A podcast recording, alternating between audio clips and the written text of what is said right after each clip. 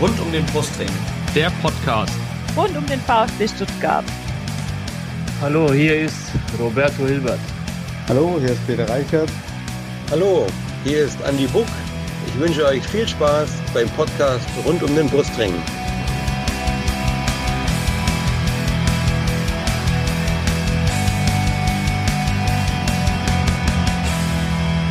Herzlich willkommen zum Podcast rund um den Brustring. Mein Name ist Lennart. Und mein Name ist Jannik. Und dies ist Folge hundert, äh, hundertachtzehn. Schon mal wieder beim Episod- bei der Episodenzahl versprochen. Macht nichts. ähm, wir machen trotzdem weiter und reden heute über das, finde ich, sehr überraschende zwei zu eins des VfB in Mönchengladbach am dreiunddreißigsten Bundesligaspieltag. Äh, die Saison ist aber wirklich langsam und sicher am Ende. Ähm, und wir haben uns natürlich heute zwei Gäste wieder eingeladen. Zum einen ein Fan von Borussia Mönchengladbach, das ist der Olli vom Blog Mitgedacht und vom Podcast Mitgesprochen oder Mitgeredet. Das habe ich mich schlecht vorbereitet, Olli. Erstmal hallo. Mitgeredet ist korrekt. Mitgeredet. Vielen Dank für die Einladung. Ja, schön, dass du, schön, dass das geklappt hat. Schön, dass du diese Einladung angenommen hast. Und unseren zweiten Gast, den kennt ihr noch vom Hinspiel. Äh, damals haben wir mit der Yvonne zusammen aufgenommen und äh, der andere Gast war damals und ist es auch heute der Andreas, bei Twitter zu finden unter at kaliber eins acht neun drei. Willkommen zurück, Andreas. Servus und danke für die Einladung. Ja, weil wir den Andreas schon im Hinspiel äh, vorgestellt haben in aller Ausführlichkeit, wollen wir natürlich heute nur den, oder müssen wir heute nur den Olli vorstellen. Jannik, ich übergebe an dich für unsere vier Fragen. Ja, sehr gerne.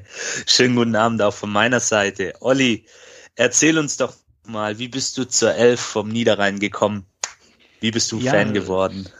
Richtig klassischerweise über den guten alten Opa, der die ja. äh, große Zeit der Fohlenelf in den siebziger Jahren erlebt hat, ähm, dann immer schon vorgeschwärmt hat in den, in den jüngsten Jahren. Ähm, und dann bin ich Anfang der neunziger ähm, dann das erste Mal ähm, dann auch zum Bökelberg und ja, seitdem hat mich das nicht mehr losgelassen, wo auch immer es mich dann privat hingetrieben hat. Die Verbundenheit zum, zu Borussia Mönchengladbach blieb und wird auch länger bleiben, so viel ist sicher. Das ist schön.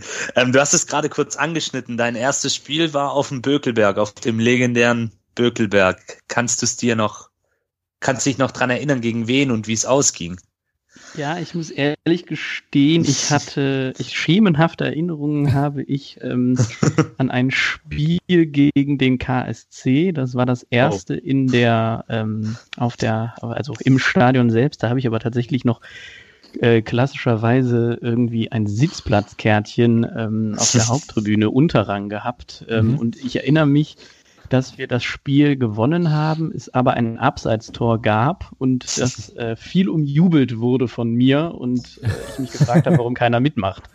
ähm, ähm, äh, von daher, äh, ja, das, das war eins der, das war das aller, allererste Spiel und das, wo ich mich wirklich ähm, bis heute noch sehr, sehr gut dran erinnern kann, wo ich, sagen wir so, das erinnerungstechnisch äh, ähm, originärste war ein Spiel sechsundneunzig ähm, im August zu Saisonbeginn mhm. gegen Borussia Dortmund fünf eins, wo der legendäre Stefan Effenberg aus zweiundzwanzig Metern mit dem Außenriss den Ball äh, in den Winkel geschlänzt hat. Und äh, ja, spätestens da war sowieso die Messe gelesen. Ja, das glaube ich. Kam ja gar nicht mehr von Weg. Ja, ja ich habe das Tor gerade so ein bisschen... Äh, nicht ja. D F B, Entschuldigung, ähm, D S F, äh, Classics, D V D, ja. äh, jünger gewesen. Da war genau, genau. Und das Tolle war, dieses Spiel konnte man bis vor wenigen Monaten noch äh, bei YouTube sich anschauen, die R A N-Zusammenfassung mit Werner Hansch. Und da muss ich wirklich sagen, das hat sich angefühlt, als sei es gestern gewesen. Na, sehr ähm, schön. Und im Hintergrund dann auch die, wir hatten damals am Bökelberg die Tormusik von Diebels, äh, also der, ein schöner Tag, die Welt steht und so weiter, ähm, den Jingle und äh, Äh, da kam man gar nicht von los. Schon damals nah am Glas gewesen, mit so fünf, sechs Jahren. Das überhaupt eine, schöne, eine schöne Zeitreise in die deutsche Fußballgeschichte. Ja. Sehr gut. Ja, ja.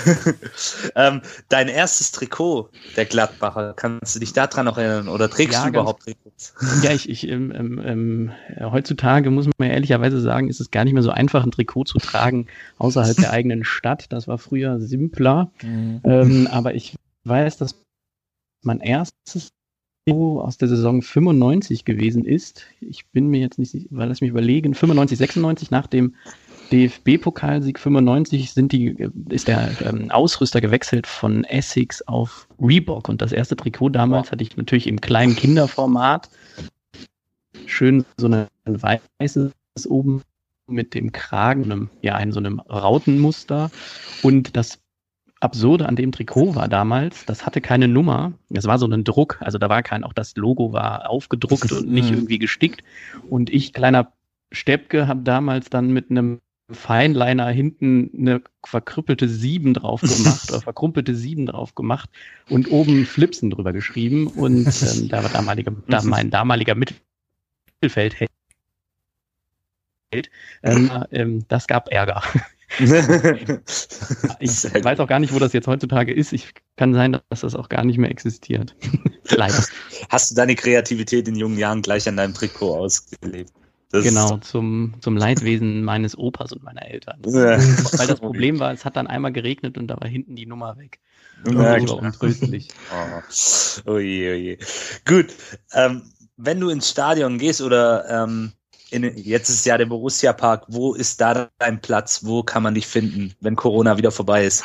Ja, schon in der Nordkurve. Definitiv. In der Nordkurve. Ähm, da geht dann kein Weg mehr dran vorbei. Ja, hast du eine Dauerkarte oder wie? Ähm, leider nicht mehr. Die habe ich einst abgegeben, als ich mich aus dem, ähm, äh, aus dem aus, vom Niederrhein wegbewegte. War ich damals, ähm, heute muss man sagen, sehr dämlich und habe sie einfach abgegeben, anstatt sie weiterzugeben sozusagen oder einfach mhm. zu behalten und die Karte weitergeben, was man ja auch gut mhm. mal machen kann, aber nee, äh, keinen Namen, das ist leider, oder umgekehrt. Irgendwo okay. äh, ist mein Name mehr drauf. Aber es ist jetzt nicht das Schwerste, an Karten zu kommen, wenn man ehrlich ist.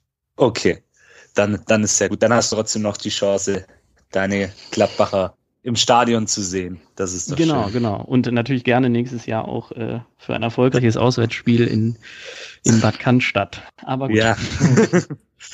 Du bist jederzeit herzlich willkommen. Herzlichen Dank, freue ich mich. Ja. Schön, einen schönen Dinkelacker vorm Stadion. Äh, ist nicht mehr Dinkelacker. Ach, ist es nicht mehr, um Gottes Willen. Stuttgart-Hofbräu. Stuttgart-Hofbräu ist. Das haben sie letzten Sommer angefangen. Aber Dinkelacker kann man auch gut trinken. Ja, ja, das stimmt. Aber das Hofbräu, das ist, glaube ich, die die traurigste Biersponsoring-Geschichte, die es jemals gab. Das haben sie vor der letzten Saison angekündigt. Dann gab es drei Spiele mit Fans. Ich weiß auch gar nicht, ob der Alkohol ausgeschenkt wurde überhaupt. Ähm, ja, und jetzt können die Journalisten wahrscheinlich ähm, mhm. und äh, Thomas Hitzelsberger und Klaus Vogt ihr, ihr, ihr Hofbräu trinken. Äh, die ganze Saison über halt, aber halt sonst niemand. Gut, aber ja, die sind nächstes Jahr auch noch Biersponsor. Dürfte ich, also. dürfte ich noch eine Anekdote zum Bier ja. in Stuttgart erzählen? Natürlich. Dürfte ich noch eine Anekdote zum Bier in Stuttgart? Ja, pass auf. Als ihr das Stadion umgebaut hattet, hattet ihr doch das allererste Spiel gegen Schalke null vier. Ist das richtig? Genau, so die, diese Wiedereröffnung, ja. mehr ja. oder weniger. Und eine Woche nach gab es ein Länderspiel Deutschland-Brasilien. Das ist schon ein bisschen her, aber auf jeden Fall war ich da beruflich wenige Wochen später im Stadion in, in Stuttgart und dann sagte mir einer der Verantwortlichen dort vor Ort, der fürs Stadion verantwortlich sagte, die einzige Katastrophe an diesem Länderspiel sei gewesen, man hätte ähm, am Wochenende vorher Schalke gehabt und schön alle hätten da sich schön also die, die Schläuche voll gemacht mit dem, mit dem Ausrüsterbier sozusagen und äh, just ähm, in der Nacht danach musste man alles wieder abpumpen, weil natürlich äh, der D F B ähm, äh, ja Bitburger hat. Mhm. Und äh, das war die größte Katastrophe für den Verein. Dass da eine andere Plörre durch die Leitung geschossen ja, wird.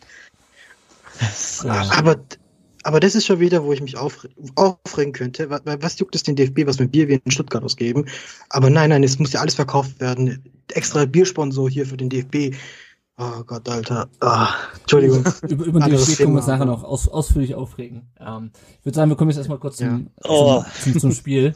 Ähm, das gab, da gab es nämlich für uns weniger zum Aufregen. Ähm, Ergebnis hatte ich gerade schon gesagt. Wir kommen erstmal kurz zur Aufstellung. Klimovic fiel vor dem Spiel aus mit einer Adduktoren, mit Adduktorenproblemen. Äh, Kobel war dafür wieder fit, der stand wieder im Tor. Äh, auf der Doppel sechs spielten diesmal Kar- Karasor und Endo. Äh, Sosa und Massimo wieder außen, wie auch schon im Spiel äh, vorher. Und vorne dann äh, Tommy und Förster äh, hinter Kalajdžić. Andreas, wie, wie fandst du die Aufstellung? Äh, es hat mich natürlich nicht überrascht, dass wieder vor dem Spiel ein, ein VfBler ausfällt. Das ist mittlerweile Tradition, äh, mehr Tradition als Meister. Mhm. Äh, ich hätte mir gewünscht, dass man vielleicht ähm, äh, anderen Spielern so Hinterbänkler auch mehr Zeit gibt, ja, junge Nachwuchsspieler wie Marc oder im Sanko, mhm. dass die auch mal von Anfang an dürften. Ähm, aber klar, wenn wir noch die ähm, international erreichen könnten, VfB darauf geil ist und natürlich in möglichst Bestbesetzung da rangeht. Ja, ja, ja. ja Marc und Sanko saßen ja auf der Bank. Ähm, Endo also mhm. lief in diesem Spiel als Kapitän auf, auch über den werden wir später noch sprechen. Ähm, Der Beginn war eigentlich relativ ausgeglichen, äh, wobei Gladbach doch relativ schnell ziemlich gefährlich wurde. Olli, hast du da eine Reaktion gesehen auf das Bayern-Spiel in der Anfangsphase? Das, das ja äh, relativ deutlich zugunsten der Bayern ausging in der Woche vorher. Nicht wirklich. Also man muss ja ehrlich sagen, dass das Spiel, sagen wir mal, auch die ersten fünfundvierzig Minuten insgesamt sehr lahm war. Mhm. Ähm, und so die ersten Minuten auch, so Gladbach eigentlich dieses klassische, ja, sie haben Ballbesitz, sie sind schon aktiv, aber irgendwie auch nicht zwingend genug. Also es waren so zwei, drei Ansätze auch zu Beginn, mal ein langer Schlag, wo, mhm. wo, wo Player sich dann vertändelt oder keine Ahnung, dieses viele Klein-Klein. Ich muss da ehrlich gestehen, das war einerseits mal das Mindeste, was, was, was, was Gladbach jetzt Ähm, hat bringen müssen, und eine Reaktion war das nicht. Also man hat eher vielleicht sogar am Anfang so ein bisschen noch so dieses abwartende, keinen Fehler machen wollen, ähm, ähm, gesehen, und ich habe auch, auch ehrlicherweise jetzt nicht erwartet, dass das jetzt ein Sturmlauf von der ersten Minute ist. Das, ähm, dafür sind sie nicht in Form gewesen und sind es auch weiterhin nicht. Ja, ja. ja genau, es gab ja diesen Schuss von Player ans, ans Außennetz in der zehnten Minute. Mhm. Äh, der VfB hatte allerdings auch eine Chance in der einundzwanzigsten Äh, eine Konterchance, die Kalajdžić äh, dann vertändelt hat.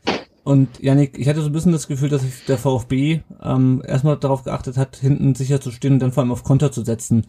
War das deiner Meinung nach, ein, also siehst, siehst du das auch so, und war das deiner Meinung nach ein sinnvoller Ansatz?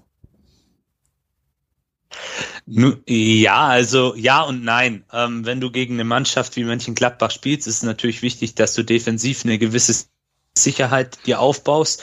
Auch ähm, als verletzungsgebeutelter VfB ähm, ist es da einfach wichtig, stabil zu stehen, weil Gladbach einfach immer gefährlich wird mit den Spielern, die sie haben.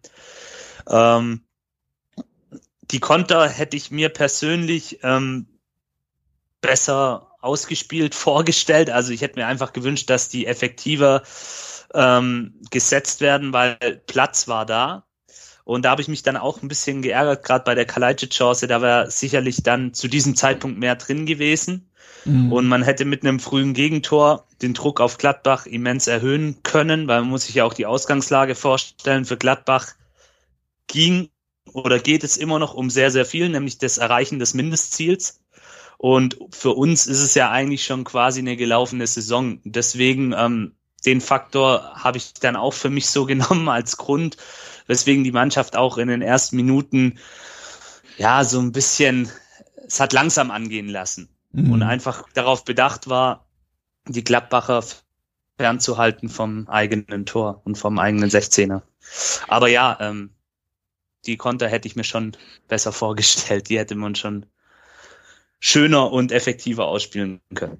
Ja, ja, es war ja so ein bisschen auch wie letzte Woche gegen ähm, gegen Augsburg, jetzt nicht nur was das Endergebnis angeht, sondern auch, man merkt einfach, dass der VfB so ein bisschen die Puste ausgeht am Ende, ähm, und man, man ja. sieht es natürlich auch an der an der personellen Besetzung. Roberto Massimo ist schon mit dem zweiten Spiel von Beginn an, ich finde, er hat es auch wieder ganz gut gemacht eigentlich, ähm, mhm. aber ja, du hast einfach, du siehst einfach, ähm, es fehlen immer immer wieder Leute, Mangala fehlt immer noch stark auf der auf der sechs. Und auch vorne, der Tommy kam mal wieder zum Einsatz, ist natürlich auch ein Zeichen, ähm, dass man ihm auch nochmal eine Chance geben will, es nochmal ausprobieren will. Ähm, und ja, ich Und Gladbach ist dann natürlich schon ein bisschen gefährlicher als Augsburg. Insofern fand ich das eigentlich ganz gut. Aber ich sehe es wie du auch. Ich hätte mir das auch gewünscht, dass man das dann noch ein bisschen besser ausspielt. Ähm, es gab dann in der dreiunddreißigsten Mhm. ein Abseitstor von äh, Thuram. Das äh, war auch, glaube ich, relativ eindeutig. Äh, und dann gab es bereits in der vierunddreißigsten Minute den ersten Wechsel beim VfB. Äh, Mavropanos rutscht weg, äh, muss dann durch Stenzel ersetzt werden. Uh, und Andreas, der war ganz schön genervt, als er ausgewechselt wurde. Also man hat es dann gesehen, also er war ja schon ein paar Minuten vorher wegge- weggerutscht und äh, lief dann so einmal am Spielfeld rum, weil man ja in dieser Saison ähm, die, am nächstmöglichen Punkt das Spielfeld verlassen muss. Und der war richtig äh, sauer. Ähm, es steht ja immer noch zur Debatte, ob man ihn weiter weiter ausleiht, äh, nochmal von Arsenal, eventuell sogar mit Kaufoption. Ähm, wie, wie, wie siehst du das gerade auch angesichts seiner doch häufigen Verletzungen auch in den Spielen oder zumindest ja, Blessuren, nennen wir es mal. Also einerseits wünsche ich mir, dass die Leihe ähm, äh, verlängert wird. Ich mag Mavropanos, ähm, ist mein Landsmann, insofern bin ich froh, dass das muss einer da sein für uns, deswegen mag ich ihn auch sehr. Ähm, ich, dieses Thema an sich, ähm, Verletzungsanfälligkeiten im, im Sport allgemein, im, man hat es immer wieder, ja, der Spieler ist verletzungsanfällig, soll man, soll man den kaufen, soll man den nicht kaufen, mhm. verlängern und so weiter.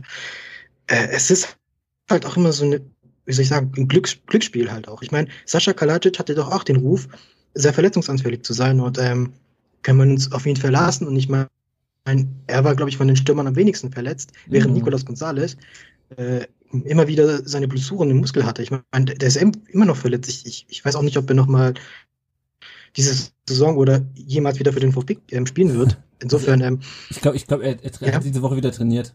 Ich habe heute ein Foto ah, okay. von ihm auf Twitter gesehen. Ah, ah ja, das habe ich gesehen. Ja, ja, war ein schönes Tor. äh, ja, also ich würde mhm. sagen, no risk, no fun. Holt ihn und ähm, ist ja immer noch Kaufoption, wenn er sich wieder die die meisten Spiele verletzt, kann man, muss man sie auch nicht ziehen, die Kaufoption, oder? Äh, das, das weiß ich ehrlich gesagt nicht. Aber also genau, man, man muss ich denke, das wird ganz drauf ankommen, was, was verhandelt wird, unter ja. welchen Bedingungen. Ob man eine Mindestspielanzahl, das wird ja gerne in solchen Kaufoptionen hinterlegt, dass er so und so viele Sp- Spiele machen muss und dann muss die Kaufoption ziehen oder der VfB hält die Klasse. Solche Dinge. Ja. Also ich glaube, es wäre auch ein Vorteil für ihn, wenn er hier bleibt, weil er könnte eventuell hier bei Stutt- in Stuttgart noch international spielen und bei Arsenal ähm, geht es nicht mehr so. Ja, wobei, also ich weiß nicht, ob wir nächstes Jahr nochmal so nah an den an internationalen Plätzen sind, aber ja, gut. Zur Tabelle kommen wir später noch. Ähm, das Spiel lief weiter ähm, und bevor wir kurz auf den Führungstreffer von Gladbach blicken gleich, ähm, nochmal so, äh, Olli, dein Gefühl äh, sozusagen aus, aus Gegnersicht.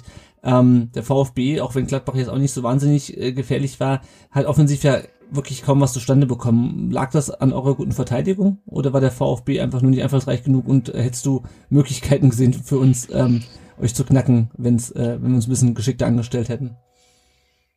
Ja, also ehrlicherweise ähm, bin ich ja ein bisschen zwiegespalten. Ähm, einerseits, wenn ich mir anschaue, wer bei Gladbach in der Verteidigung auf dem Platz steht, das passt halt leider überhaupt nicht mit der Anzahl von Gegentoren zusammen. Mhm. Und ähm, was die erste Halbzeit im Wesentlichen ja geprägt hat, war auch das wirklich sehr, sehr hohe Verteidigen von Gladbach.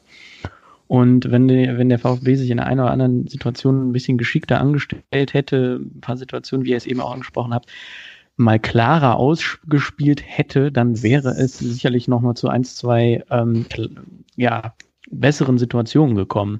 Von daher würde ich um deine Frage so beantworten, dass das jetzt vielleicht ein bisschen am VfB lag. Man muss aber auch mal ganz ehrlich zur Ehrenrettung der Mannschaft sagen, sie hat das eigentlich insgesamt sehr gut gemacht, ne? Also sie hat sich defensiv im Wesentlichen bis zum Führungstor ja echt sehr gut agiert, ähm, der VfB.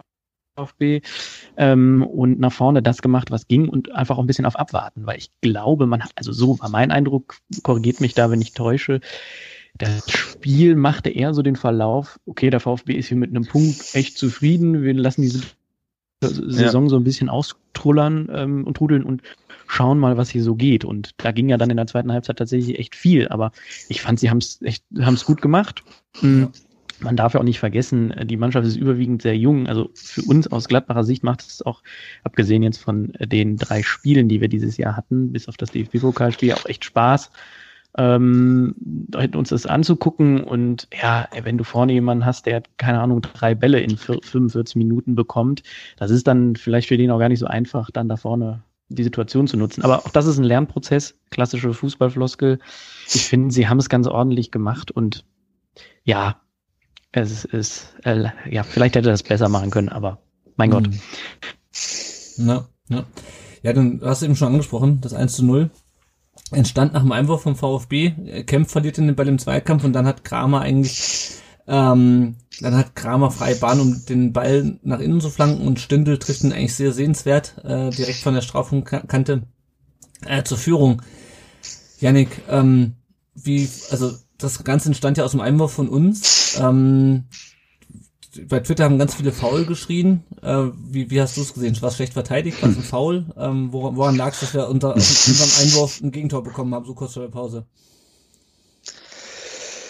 Äh, ja, das, das lag einfach an dem mangelhaften Zweikampfverhalten in den verschiedenen Situationen vor dem Gegentor. Ähm, auch was auffällig ist, du hast es gerade nochmal ein bisschen betont, ähm, die Anfälligkeit nach gegnerischen Einwürfen. Da, da haben wir uns jetzt schon ein paar Gegentore. Ja, ja, oder unserer, war es unserer? Es war tatsächlich unserer, ja, okay. Ja, wir haben den Ball ja verloren. Haben das war unserer.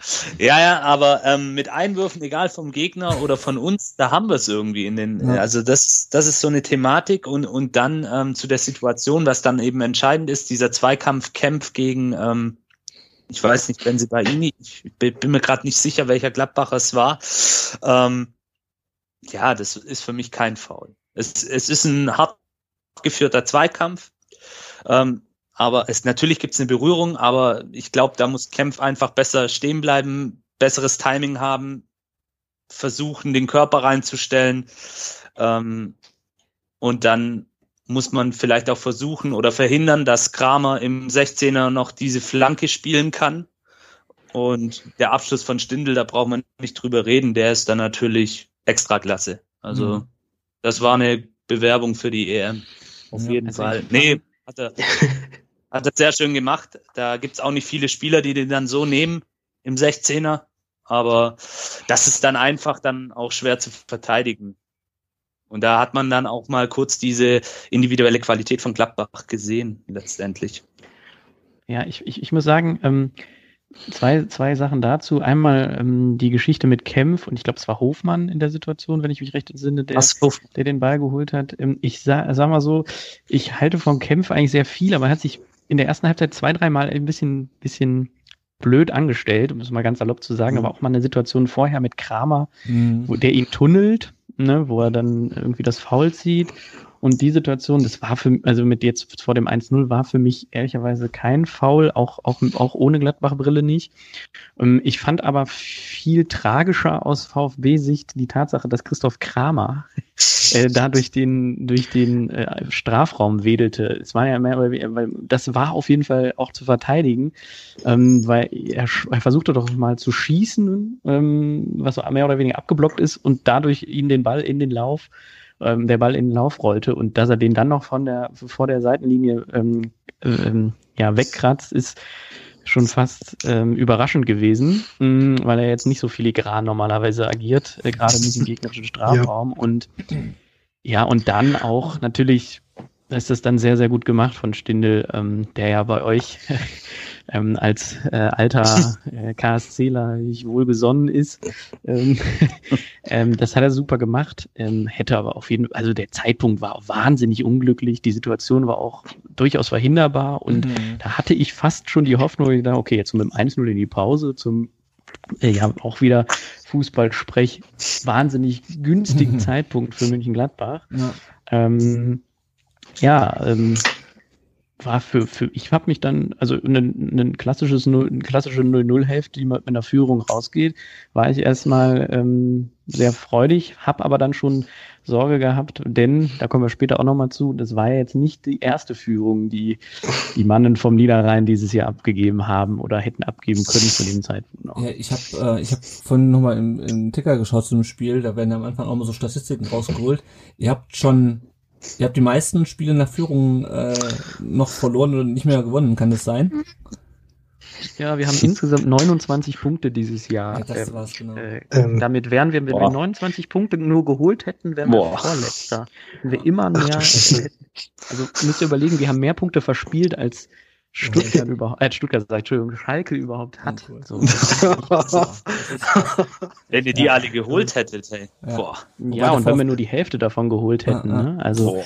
man muss auch sagen, du kannst Spiele verlieren, ne? ohne jeden Zweifel, auch nach Führung, aber es zieht sich leider ein Muster dieses Jahr durch, was das Ganze nicht so einfacher macht. Jetzt kann man darüber diskutieren, liegt es am Trainer, liegt es am, an der Mannschaft, liegt es vielleicht auch tatsächlich an den fehlenden Fans, ähm, ne? ähm, vielleicht gäbe es da, wären das dann weniger, aber wir spielen ja alle dasselbe Spiel und ehrlicherweise haben wir ja auch alle, alle Mannschaften, alle achtzehn Teams ähm, dieselben Voraussetzungen.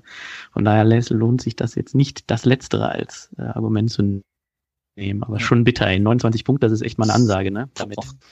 Ich habe ich hab einen ähm, kleinen Fun-Fact, äh, seitdem Marco Rose seinen Abschied verkündet hat, liegt Gladbach auf der Formtabelle auf Platz fünfzehn. Ja, genau. Dortmund ja. dagegen liegt auf Platz eins. Also, ja, und die Eintracht? Der macht jetzt hier schön alles kaputt und geht, auf, geht zum Festen. Ja, genau. Das ist echt... Äh, ja, aber das... Äh, ich, ich finde von mir noch eine Meinung da dazu, das darf kein Alibi für so eine Mannschaft sein. Ich Nein, mein, überhaupt nicht. Ja, schon, das, aber nein, wie willst du es dir dann erklären? Ich, ich weiß die, es nicht. Dazu bin ich, glaube ich, Punkte ja auch vor Roses Abschied schon verloren. Ne? Aber danach war schon auch dann zu erkennen, dass ja. es so lief. Ich, ich, Aber wenn du dir die Truppe anguckst, die am Samstag auf dem auf dem Feld stand, das war die eins A elf, die volle Kapelle ja. aufsetzt. Ne?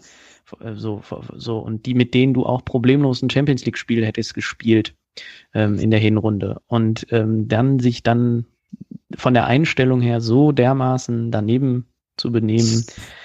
Ähm, ist schwierig, aber ich meine, ihr kennt das, ihr habt auch Probleme gehabt in den letzten Jahren mal mit mhm. der Einstellung mhm. eurer Truppe. Ihr wisst, wie das ja. ist und wir jammern ja immer noch auf einem sehr, sehr hohen Niveau, ne? Weil ähm, wir kämpfen äh, seit Jahren nicht um den Abstieg. So. Ja. Naja. Olli, ähm, der Unterschied äh, ist, nur uns, uns will keiner die Trainer klauen, zumindest nicht in der Vergangenheit. noch nicht, übrigens, noch nicht. Wo wir bei den Trainern waren, bevor wir jetzt in die zweite Halbzeit mhm. gehen, wo wir bei den Trainern waren, fand ich sehr interessant den, den, den, den Fakt, den ihr in eurem Text geschrieben habt, dass es das erste Mal seit acht Jahren ist, mhm. dass ihr ähm, von dem ersten bis zum vierunddreißigsten Spieltag mit ein und demselben Trainer auf ja. der Trainerbank seid. Ja. Das finde ich wahnsinnig krass, weil das zeigt ja eigentlich mal wieder ganz eindeutig, ähm, wie schnelllebig dieses Geschäft ist. Und ihr hattet ja. zwischendrin zwar auch mal echt schwierige Trainer, aber insgesamt auch ein paar echt spannende Leute, ne? Ähm, ja, ja, die, die und derjenige, der letztes Mal eine Saison überstanden hat, war Bruno Labbadia damals. Der hat ja. sogar, der hat Apropos zwei Saisons überstanden. Bruno, yes. welcher Spielerfrau ist der Bruno denn eigentlich in Stuttgart durchgebrannt, weshalb er den Job verloren hat? Ja.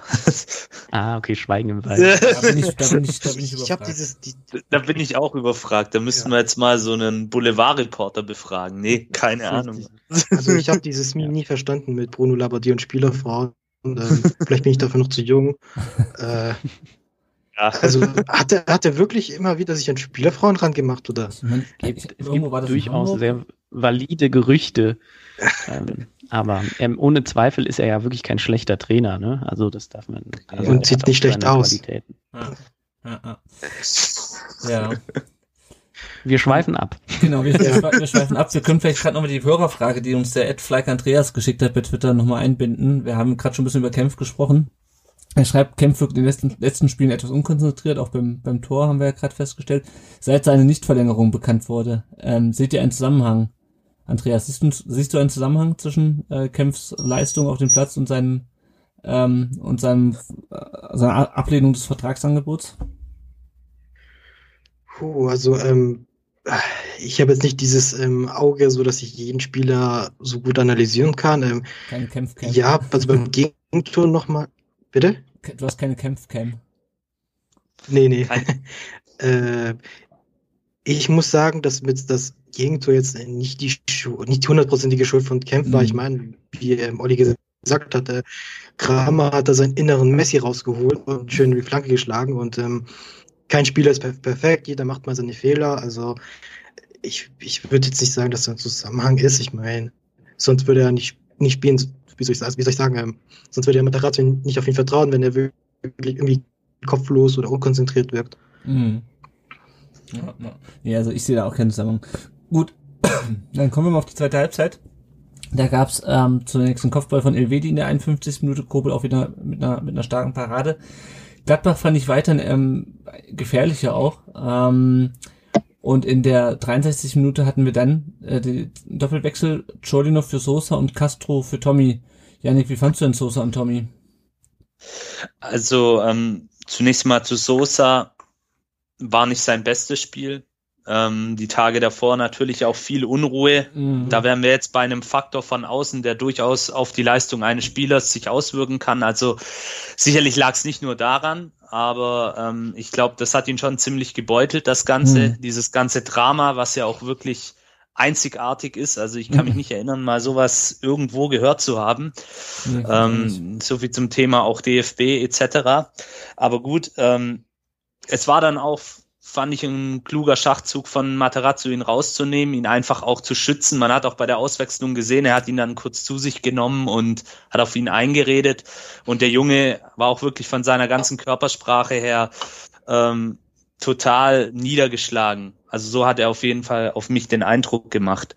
Ähm, seine Flanken, zwei, drei, kamen in sechzehner, aber die waren allesamt nicht gefährlich. Und ich glaube, der Junge braucht einfach mal eine Pause. Wie gesagt, ist nicht der einzige Grund sicherlich, aber sicherlich auch in dem Moment ausschlaggebend für diese Leistung. Mhm. Und zu Tommy, er war bemüht, hatte aber auch viele kleine Fehler bei der Ballannahme, bei den Pässen, hat natürlich mit seiner Geschwindigkeit immer probiert, auch in die Tiefe äh, Tiefe zu kommen von Gladbach in den Rücken der Abwehr, die ja auch sehr hoch verteidigt haben. Der Olli hat es ja vorhin angesprochen, aber war auch, auch nicht seine beste Leistung. Also die Wechsel waren durchaus nachvollziehbar, beide, mhm. für mich in dem Moment. Ja, ja, fand ich auch, war auch schon relativ früh. Ich meine, klar, beim Rückstand musste musste agieren. Ähm, und dann kommen wir eigentlich schon... Impulse setzen, genau. Ja, genau. Und dann kommen wir eigentlich schon in die zweiundsiebzigste Minute. Und äh, quasi aus dem Nichts macht Wataru Endo, äh, auch sehr überraschend, dass der trifft, äh, das eins zu eins, äh, ein Distanzschusspass von Förster, der legt den rüber und dann, eigentlich hatte sich der VfB schon so ein bisschen festgespielt, hatte ich das Gefühl, äh, und dann zieht der einfach mal ab aus was war's, sechzehn, achtzehn Metern äh, und das Ding geht rein. Olli, äh, hätte man das Tor verhindern können aus Gladbacher Sicht? Was meinst du? Ist die Frage jetzt rhetorisch, oder? oder? äh, es ist, es ist Äh, definitiv, ja, schon. Natürlich, sag mal jetzt, äh, ein schöner Schuss, der sich dann auch noch ähm, komisch dreht und äh, da kommen wir wieder in die Diskussion, ist Sommer auch nicht der größte ähm, Bundesliga-Torwart hin oder her, aber wenn du siehst, wie viele Leute drumherum stehen und äh, wie das, wie du vorher auch ein, zwei Situationen hast, wo du es klären kannst und ähm, dann diese Lethargie, alle gucken irgendwie nur darauf, wo geht der Ball hin und bleiben stehen. Also aus mir spricht, wie ihr vielleicht auch an der an der Tonlage merkt, sehr, sehr viel Ernüchterung nach dreiunddreißig mhm. Spieltagen, weil das eines ein sehr, sehr klassisches Gegentor war für ähm, ja Gegentore nach eigenen Führungen. Also wirklich, also da alles das, was du an Grundtugenden eigentlich hast oder haben solltest bei einer Führung, wie mal dazwischen gehen. Weißt du, wenn der, wenn der da umgetreten wird, hört sich jetzt bricht blöd an, aber achtzehn Meter vom Tor einfach umgetreten wird, Ähm, das ist zehntausend Mal besser, als den so ähm, abziehen zu lassen. Und ähm, aber damit zu antworten, definitiv war das ähm, zu verhindern. Ja, ja, ja. Ja, ich, also ich muss sagen, ich war, ich war echt überrascht, dass wir überhaupt, also das ging ja wirklich bisher nicht, nicht viel nach vorne. Und äh, Endo zieht ja ganz gerne auch mal aus der zweiten Reihe ab. Ich war echt überrascht, dass der reinging. Andreas, wie ging's dir? Ich auch. Also Ich, ich, ich denke mir jedes Mal, wenn ich Endo beim Weitschuss sehe, denke ich mir so, wieso machst du das, ey? Du triffst eh nie. Und dann trifft er und ich bin total platt. Und mit mein, ich habe es mit meinem Vater geschaut und äh, der weiß, wie ich dazu stehe. Und da sagt er so, ha, siehst du, er kann's doch. So, ja, also Respekt, also schön, schöner Schuss. Also ich, ich, muss, ich muss da eingestehen, dass ich da vielleicht falsch lag mit meiner Kritik. Mhm. Ich gönn's ihm auch. Äh, es Doch einer, ein Arbeiter, also einer unserer besten Spieler dieser Saison. Äh, Grüße an Tim Walter. Also, ja. Ja, ja, ja. Ja, ähm, ich hatte auch so ein bisschen das Gefühl, ähm, Jannik, wir haben ja dann im Anschluss dann noch die Chancen von, von, ähm, von Massimo und Förster, aber natürlich auch von Lazaro in der vierundsiebzigsten. Der VfB ist dadurch ein bisschen besser ins Spiel gekommen. Also ich fand, das, also für mich kam also nicht nur, dass ich nicht damit gerechnet habe, dass der Ball reingeht äh, von dem Schuss, weil er von, weil der Schuss eben von Endo kam, sondern auch ich hatte nicht das Gefühl bis zu dem Zeitpunkt, dass der VfB hier noch irgendwas reißt. Also ich meine, es war ja schon die zweiundsiebzigste Minute. Ähm, ich hatte mich schon irgendwie darauf eingestellt, dass wir da den Rest der Spielzeit äh, genauso ergebnislos hinterherlaufen hinter dem, dem Rückstand äh, wie, wie die zweiundsiebzig Minuten davor. Hast, hatte sich das für dich schon abgezeichnet, dieses Tor? Also das Tor selber nicht. Die Minuten davor hat man schon gemerkt, dass ähm, wir versucht haben, mehr Druck aufzubauen, gerade in der Gladbacher Hälfte, und dass es da natürlich so ein Tor ist ähm, und dass der dann auch so reingeht, das war natürlich dann auch ein Nackenschlag für die Gladbacher Mannschaft. Das muss man natürlich auch sagen. Die haben da, glaube ich, auch selber nicht mehr damit gerechnet. Ähm, Und das war vielleicht dann auch der Fehler oder der Grund für dieses doch durchaus passive Abwehrverhalten, weil ja drei, vier Gladbacher stehen eigentlich drumrum und können vielleicht den Schuss auch noch blocken, verhindern oder zur Not dann eben die Freistoßoption ziehen. Aber ja, es, in dem Moment war es dann halt einfach ja dieser Überraschungseffekt und auch ja durch diesen Distanzschuss dieses Hallo-Wach-Erlebnis für uns, für unsere Mannschaft. Und ja, hat dann in dem Moment hat sich quasi das Momentum, so wie die Gladbacher das Momentum auf ihrer Seite hatten, als sie kurz vor der Pause das überraschende eins null machen, hat sich das eben dann gedreht, indem wir das überraschende eins eins dann machen und den Gladbachern dann eben klar wurde, oh, jetzt ist wirklich, jetzt steht wirklich einiges auf dem Spiel. Und man muss aber auch dazu sagen, diese Chance von Lazaro, die du gerade erwähnt mhm. hast, an guten Tagen ist die vielleicht auch drin und dann kann halt nochmal das Spiel sich ganz komplett drehen. Also es war ein Spiel auf Messers Schneide mhm. und dann in dem Moment sicherlich ähm, einer der ausschlaggebenden Punkte, dieses eins eins.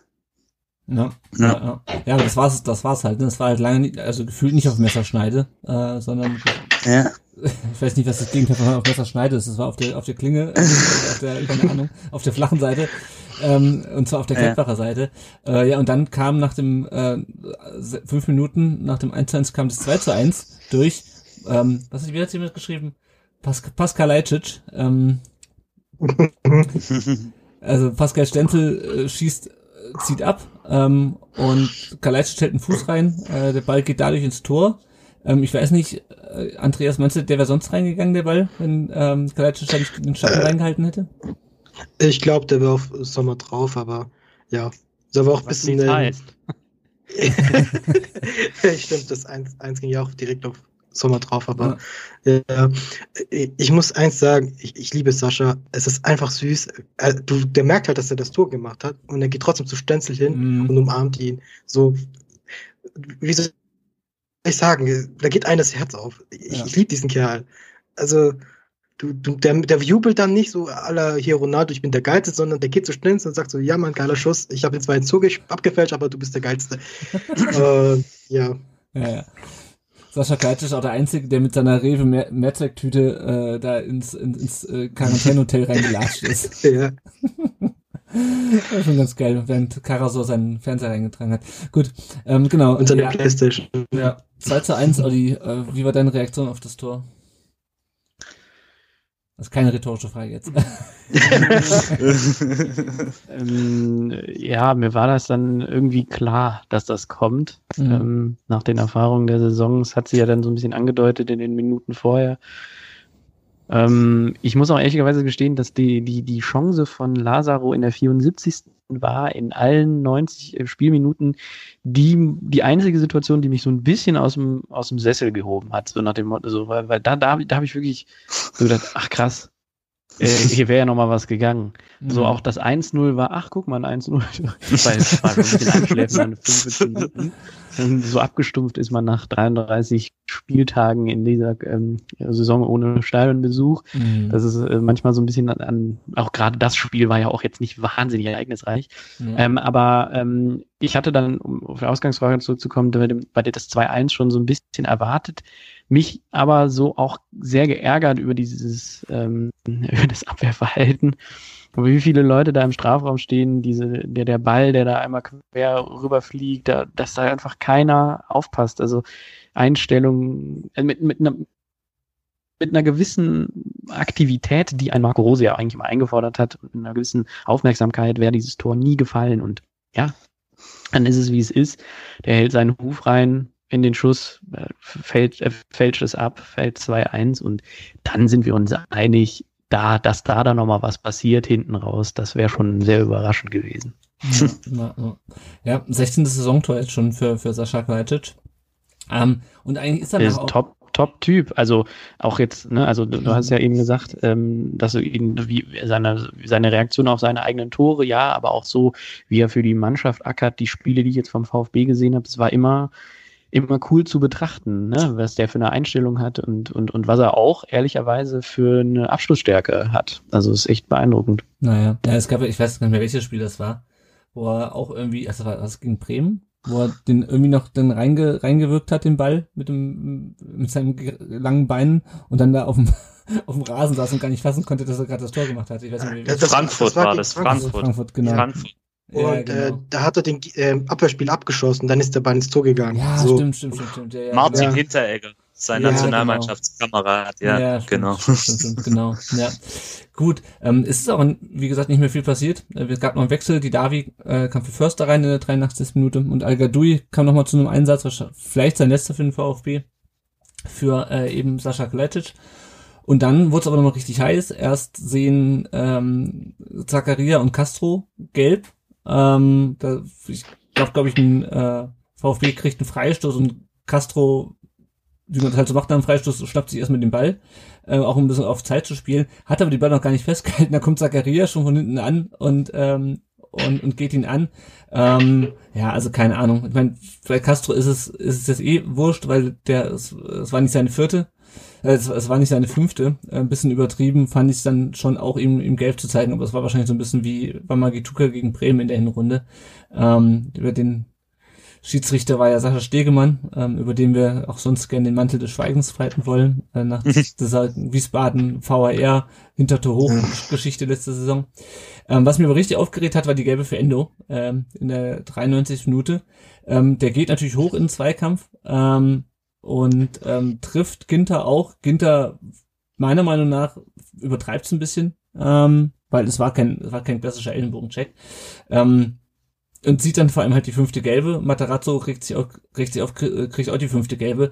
Und das heißt, wir stehen jetzt gegen Bielefeld am letzten Spieltag, äh, ohne einen etatmäßigen Sechser im Kader. Ich weiß nicht, nochmal kurz zu dem, zu dem, zu der gelben Karte, ähm, das, wie, wie seht ihr es, Olli? Hast, fandst du, du die berechtigt, die gelbe Karte? Ich kann diese Saison nicht so viel zu Schiedsrichtern sagen und der gerade auch, wenn es um den VfB geht. Ähm, stimmt, ja, aber ähm, betraf, betraf ähm, jetzt weniger euch, als vielmehr uns am letzten Spiel, wobei es dann auch wieder euch betrifft, ja. Ja, ach, jetzt ein bisschen übertrieben. Ach, das, was auch, weißt du, was auch dein Ginter daraus macht. Und ja, ich, Hektik ist schön und gut, das macht sowas ja auch aus, aber das war nicht notwendig, da den Karton zu zeigen. Ja, ja. Gut, am Ende ist es so, was das für die Tabelle bedeutet, das können wir gleich nochmal gucken. Erstmal nochmal kurz Meinungen zum Spiel auf unseren Social Media Accounts, auf Facebook, auf Twitter. Der Admiral Iplus hat bei auf Twitter geschrieben, Endspiel um Europa am vierundzwanzigsten, vierunddreißigsten Spieltag. Wie geil ist das denn? Egal wie es ausgeht, brutale Leistung des Clubs. Jetzt will ich Bielefeld schlagen und daneben was kommt. Kommen wir gleich zu. Ähm, der Oliver hat bei Facebook geschrieben, Wahnsinn, hätte ich nicht gedacht. Und auch der Elvis Metsch hat geschrieben, da mache ich zweite Halbzeit ein Nickerchen. Und dann das. Ja, also ich glaube, ähm, um nochmal so ein kurzes Fazit ähm, zu ziehen, also genau, einen Kommentar haben wir noch von einem Gladbach-Fan, diesmal der at mokaefdi bei Twitter schreibt, überraschend war der Sieg nur für euch Fans vom VfB, für uns Gladbach-Fans war es die erwartete Niederlage. Eure Spieler hatten frei nach Olli Kahn Eier, während unsere Spieler seit Monaten auf Eiersuche sind. Glückwunsch zur tollen Saison. Ähm, ja, also ich war auf jeden Fall sehr überrascht von dem von dem Sieg. Jannik, äh, hatten wir aber Glück, dass die Dinge, beiden Dinger reingegangen sind, oder siehst du einen verdienten Auswärtssieg des VfB?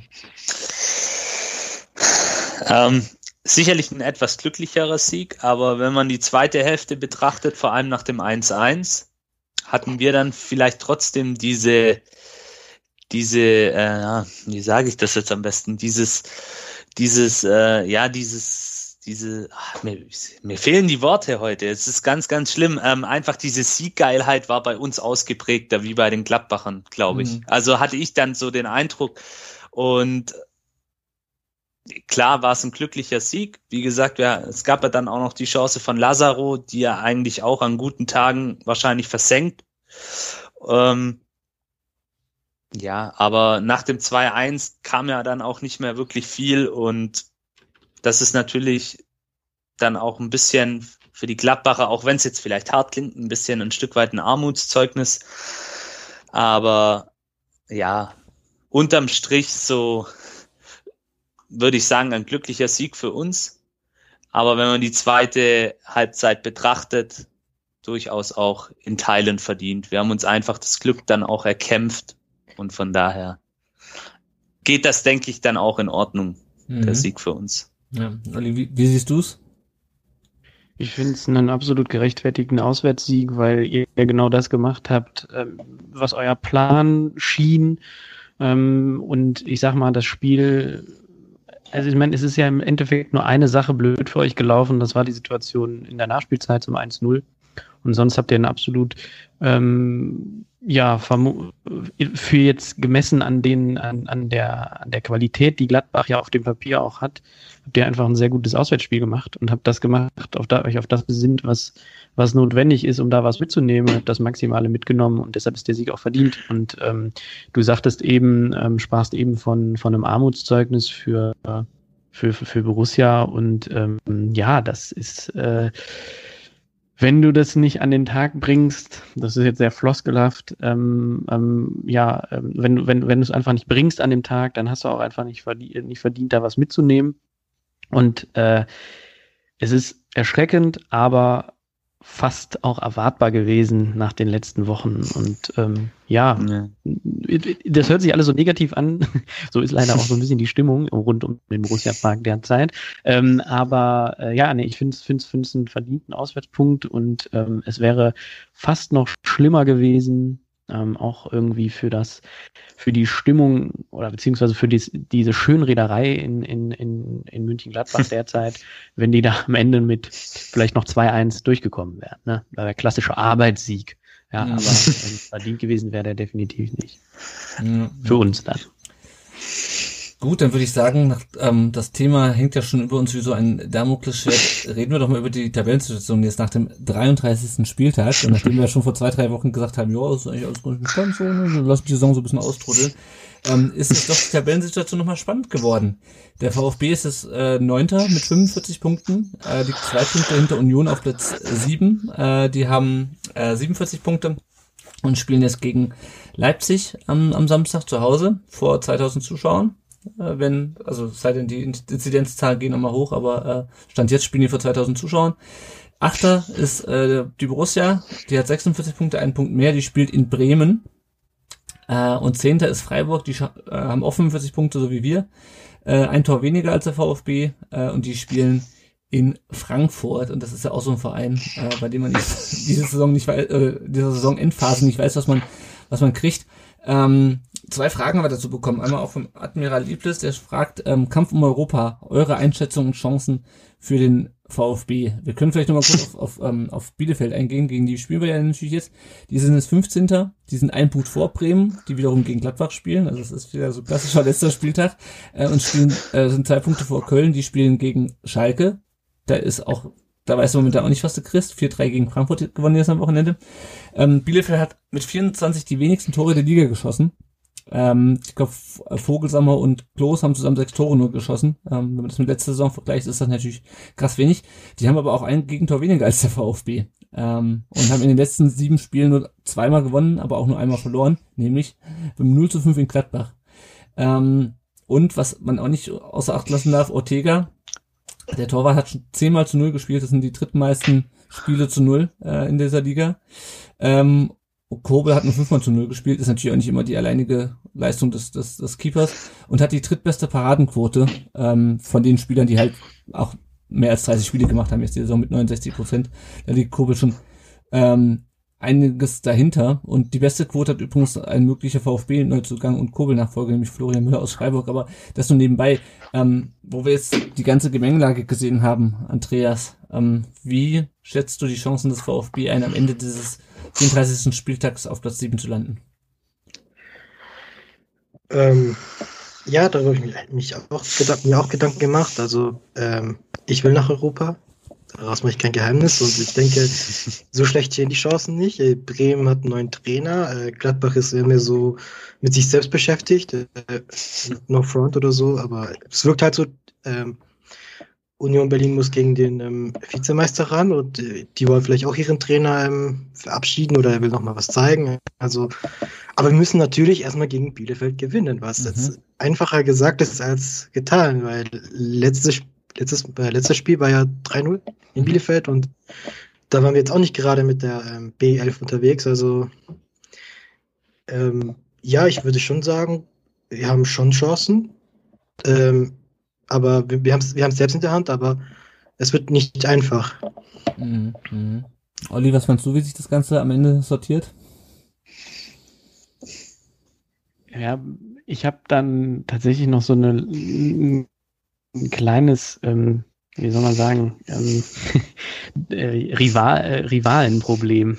Und zwar wäre mir natürlich am allerliebsten, ähm, wenn der F C absteigt. Und äh, ich denke jetzt seit Samstagabend schon hin und her, oder beziehungsweise seit Sonntag hin und her, wie man das am besten bewerkstelligt, ähm, ohne ähm, irgendwie in die Bredouille zu geraten. Ja. Von daher wäre mir eigentlich am liebsten die Situation, dass alle da unten verlieren, aber ich kann es mir schwer vorstellen. Ähm, ja, ich glaube, ähm, die, die besten Chancen hat tatsächlich ähm, der VfB, weil ähm, äh, ohne, ohne der Tatsache, dass ich jetzt auch hier zu Gast bin und das gerne als Gastgeschenk mitbringen würde, äh, muss man sagen, ich kann mir nicht vorstellen, dass Union zu Hause gewinnt ähm, gegen Leipzig. Dafür ist Leipzig einfach auch viel zu stark. Und ähm, ob die zweitausend Leute da sind oder nicht, das, das sei jetzt mal dahingestellt. Ich kann mir, na, ich weiß auch, weiß, glaube ich nicht das gute Gefühl. Bremen mit Thomas Schaaf äh, ist äh, jetzt auch immer so eine äh, Wundertüte. Und ja, Bielefeld, boah, die haben schon mal am letzten Spieltag versagt, damals mit Jörg Berger. Das war legendär. Ähm, ähm, mal gucken, wie da die Nerven sind. Und die sind wirklich auch eigentlich gar nicht so wahnsinnig gut. Die stehen gut hinten, aber für euch geht's ja auch noch um was. Ich glaube, da habt ihr echt schon gute Chancen. Und meine natürlich, es wäre wunderbar, wenn Schalke vielleicht dann doch noch ähm, drei Punkte holt. Und dann bleibt's einfach so, wie es ist. Und das ist auch in Ordnung. Also mir geht's ja so, also wir haben nämlich noch eine zweite Frage, nämlich hat der Sommer achtzehnhundertdreiundneunzig gefragt, wie kommt der VfB in die Conference League, ohne dass Bielefeld absteigt? Und also zumindest mir geht's so, ich würde Bielefeld erstmal, also unabhängig von diesen ganzen anderen Konstellationen, äh, ich würde mir schon wünschen, dass Bielefeld die Klasse hält, nicht nur, weil ich gern äh, nach Bielefeld fahre, auch wenn der Gästeblock ähm, im neuen Stadion eine Katastrophe ist. Ähm, also irgendwie, keine Ahnung, die sind mir irgendwie in der Zweitligasaison so ein bisschen ans, ans, ans Herz gewachsen, auch äh, weil die eigentlich einen ganz guten Ansatz hatten, fand ich, dass sie sich wirtschaftlich konsolidiert haben und dann wieder da aus der dritten Liga rausgekämpft haben. Äh, und irgendwie finde ich finde ich schade, wenn die, wenn die absteigen. Ähm, gleichzeitig wichtig. Aber ehrlicherweise ist der ist der ist der Auswärtsblock in Bremen ja noch schlimmer. Also von daher. Das stimmt, das stimmt, das stimmt. Ja, ja, ja. Ähm, und deswegen hätte ich mir eigentlich auch gewünscht, nachdem ich habe dann auch am Samstag rechnen angefangen, okay, wie können wir jetzt nach Europa, weil da habe ich irgendwie auch Bock drauf, auch wenn es natürlich, also haben wir schon tausendmal drüber diskutiert, ob das jetzt gut ist oder nicht, aber geil wäre es irgendwie schon. Ähm, aber wie schaffen wir das, dass Bielefeld trotzdem die Klasse hält? Und es gibt eigentlich keine Lösung. Also wir können nicht gleichzeitig Bielefeld schlagen ähm, und gleichzeitig, wenn Bremen gegen Gladbach halt einen Punkt geholt, ist Bremen als äh, ist Bielefeld halt schon auf dem Relegationsrang, äh, weil die so ein beschissenes Torverhältnis haben. Also es geht nicht. Ähm, das einzige, einzige Möglichkeit ist, dass äh, Bielefeld dann in der Relegation gegen, weiß man auch noch nicht, ähm, Bi- äh, Bochum, Fürth oder Kiel äh, gewinnt, aber direkter Klassenerhalt ähm, ist, wenn wir äh, nach Europa wollen, für Bielefeld nicht mehr drin. Also ja, ich bin mal gespannt. Ich bin vor allem mal gespannt, äh, wie wir auf der Doppelsechs spielen. Ob ähm, ob Castro dann wieder nach hinten rückt oder ob er es mit Karaso und Ahamada probiert. Ich kann auch Bielefeld überhaupt nicht einschätzen. Also ich, du sagst auch gerade richtig, Olli, die sind nicht besonders gut, ähm, aber halt auch nicht so schlecht, dass du sagst, okay, das, die sind jetzt Kanonenfutter am letzten Spieltag. Ne? Und Ja, keine Ahnung. Auf der anderen Seite haben wir es auch gegen Augsburg und Gladbach gewonnen. Also ich ich habe keine Ahnung, wie das, wie das ausgeht am Samstag. Ähm, ich, eigentlich ist es auch schön, weil es halt recht entspannt ist, weil wir müssen ja nicht nach Europa, aber geil wär's schon. Ja. Es ist ein Bonusspiel, also. Ja, ja, das habe ich auch schon gegen zum zu, zu Gladbach jetzt gesagt im, im Blog. Ja. Ja, auf jeden Fall. Also, ach, keine Ahnung. Schauen wir mal. Also ich, es ist auch, wie gesagt, es war ja auch keine Katastrophe, wenn wir nicht nach, nach Europa kommen. Ähm, nee. Aber es wäre wär schon cool. Naja, gut. Schauen wir mal. Wir können mal kurz... Ähm, achso, ein interessanter Fakt noch. Der VfB hat in der Rückrunde mehr Punkte geholt als in der Hinrunde mit diesem Sieg äh, in Gladbach. Jetzt, das hätten wir, glaube ich, auch nicht gedacht, nachdem ja die Rückrunde gefühlt nicht so gut lief wie die Hinrunde. Aber wir haben sogar mehr Punkte geholt, stand jetzt. Ähm, genau. Kurzer Blick noch auf unsere Verletzten. Es sei denn, es möchte noch jemand von euch mit der Tabelle rumspielen. Also kann natürlich auch immer noch sein, dass, dass Freiburg Platz sieben holt, indem nicht alle anderen verlieren. Oder dass also Union und äh, Gladbach verlieren und Freiburg ähm, mehr Tore schießt als wir gegen Frankfurt. Also wenn Freiburg jetzt vier null gegen Frankfurt gewinnt und wir nur eins null gegen äh, Bielefeld, dann ist Freiburg siebter. Und wenn an, bei, die anderen beiden verlieren, sollten wir nicht außer Acht lassen. Hey. Ja, genau. Ich sehe schon, wie das am Ende ausgeht. Ähm, ich ich habe auch noch ganz kurz noch mal einen Fun-Fact. Mhm. Ähm, mal angenommen, wir verlieren nicht gegen Bielefeld. Ja. Dann haben wir diese Saison gerade mal zwei Spiele mehr verloren als letztes Jahr in der zweiten Liga. Ja. Und ich finde, das ist auch krass. Also entweder haben wir letztes Jahr richtig ähm, blöd gespielt oder wir spielen diese Saison richtig gut. Oder beides. Beides. Beides, ja. Ja, ja, ja. Gut, klicken wir noch kurz auf die Verletzten. Äh, Mangala und Wammangi Mang, uh, Tuka sowie Koulibaly, äh, die sehen wir diese Saison nicht mehr. ähm, Mangala ist auch nicht für die E M nominiert, der trainiert, glaube ich, wieder so ein bisschen. Ähm, Cissé ist noch nicht wieder im Training. Gonzales, der trainiert wohl das diese Woche wieder mit der Mannschaft, äh, hat man vorhin schon kurz angesprochen. Lee Eckloff, ähm, der ist, glaube ich, irgendwie immer noch raus, von dem habe ich auch lange nichts mehr gehört. Ähm, ja, und dann schauen wir uns auch noch mal ein paar andere Themen rund um den Brustring an. Äh, zunächst unsere zweite Mannschaft, die hat beim S S V Ulm am äh, Samstag verloren, beim Tabellenfünften null zu zwei. Äh, der VfB zwei ist es nach achtunddreißig Spielen, Achter mit fünfundfünfzig Punkten, spielt am nächsten Samstag vierzehn Uhr gegen den Tabellenfünfzehnten F C Gießen, aber da ist, da ist die Saison wirklich rum, da geht auch nichts mehr nach Europa in der Region- Regionalliga Südwest. Ähm, anders sieht es bei unseren Leihspielern aus. Nicolas Natay, der spielt mit Sandhausen noch um den Klassenerhalt in der zweiten Liga. Die haben zwei null gegen Regensburg gewonnen. Ähm, er hat durchgespielt, Sandhausen ist das fünfzehnte und die spielen am letzten Spieltag in Bochum, für die es ja auch noch äh, um den direkten Aufstieg geht. Wird also auch spannend. Pablo Maffeo bei Huesca, die haben äh, eins zu null gegen Athletic Bilbao am Mittwoch gewonnen. Da wurde nach achtzig Minuten ausgewechselt und am siebenunddreißigsten Spieltag haben sie gegen Betis Sevilla null zu eins verloren. Da wurde nach sechsundsiebzig Minuten ausgewechselt. Huesca ist jetzt siebzehnter von zwanzig und hat, ähm, das ist der erste Nicht-Abstiegsplatz in der Liga und hat am letzten Spieltag gegen Valencia noch den Klassenerhalt in der eigenen Hand. Und schließlich Maxima Vucca bei Türkgücü München, äh, der hat beim null zu vier in Dresden, äh, auch das war ja dieses Spiel, ähm, war ja auch aus anderen Gründen noch in der in, in den Medien, äh, bei diesem null zu vier hat er, äh, war er nicht im Kader, äh, ich weiß nicht, ob er verletzt ist, habe ich noch nicht rausfinden können und Türkgücü ist jetzt Zwölfter in der äh, in der dritten Liga. Kommen wir nochmal zu ein paar VfB-Themen abseits des Rasens. Ähm, vielleicht machen wir, machen wir erst die kleineren Themen. Äh, Borna Sosa, wir hatten es letzte Woche angesprochen. Er hat sich einbürgern lassen.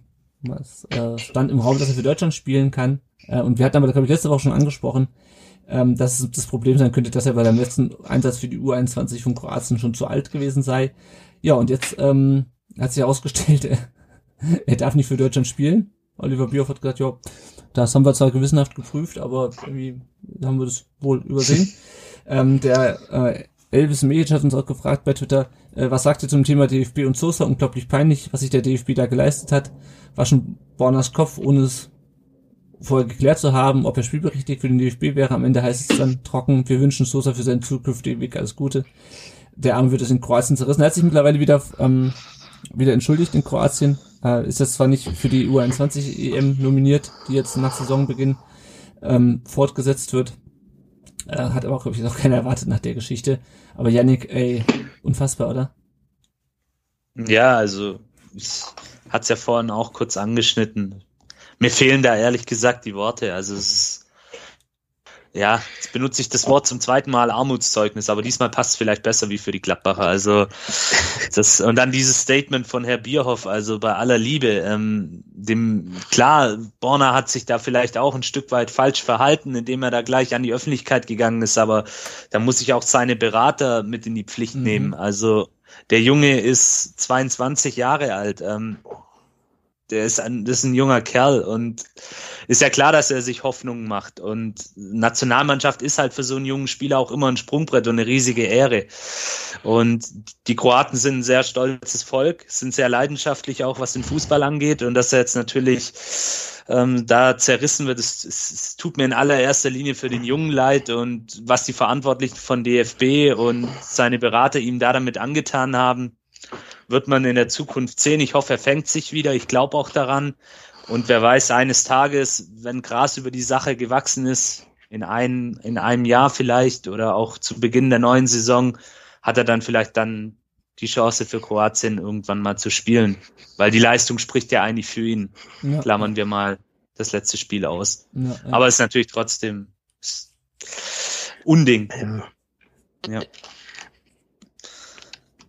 Ja, ich glaub, der ja, eigentlich kann man sich ja eigentlich kann man sich ja vorstellen, dass der D F B immer noch mal ähm, noch mal was draufsetzt an Peinlichkeit. Und, äh, ich meine jetzt mal unabhängig davon, was sie jetzt bei Sosa gemacht haben und wie das im Hintergrund ablief und wie die Kommunikation drumherum ist. Die Kommunikation wundert ja jetzt einen nicht wirklich, dass so wie sie es dann abgewickelt haben, dass das dann auch rauskommt, ne? Also Sachen. Aber was heißt es denn auch für die, sagen wir mal, vermeintlich etablierten Spieler in der in der Mannschaft jetzt, ne? Also ich meine, so ein Robin Gosens, der seit Jahren in Bergamo die linke Seite beackert, der denkt sich jetzt auch so, sag mal, hä?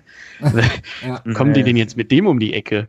Ähm, wo prüfen sie denn das, ne? Also das ist ja auch ähm, mit einem Um, ähm, oder wie sagt man so schön, einer Erneuerung ähm, der, der, der deutschen Nationalmannschaft äh, ist das natürlich auch äh, höchst fragwürdig. Äh, jetzt unabhängig von der Klasse von Sosa, ne? Also mhm. ähm, das sei jetzt mal hingestellt, aber der D F B, ja. das ist äh, wahnsinnig tragisch. Also nicht, nicht nur in den Führungsebenen, sondern auch äh, offensichtlich in sportlicher Leitung seit längerem.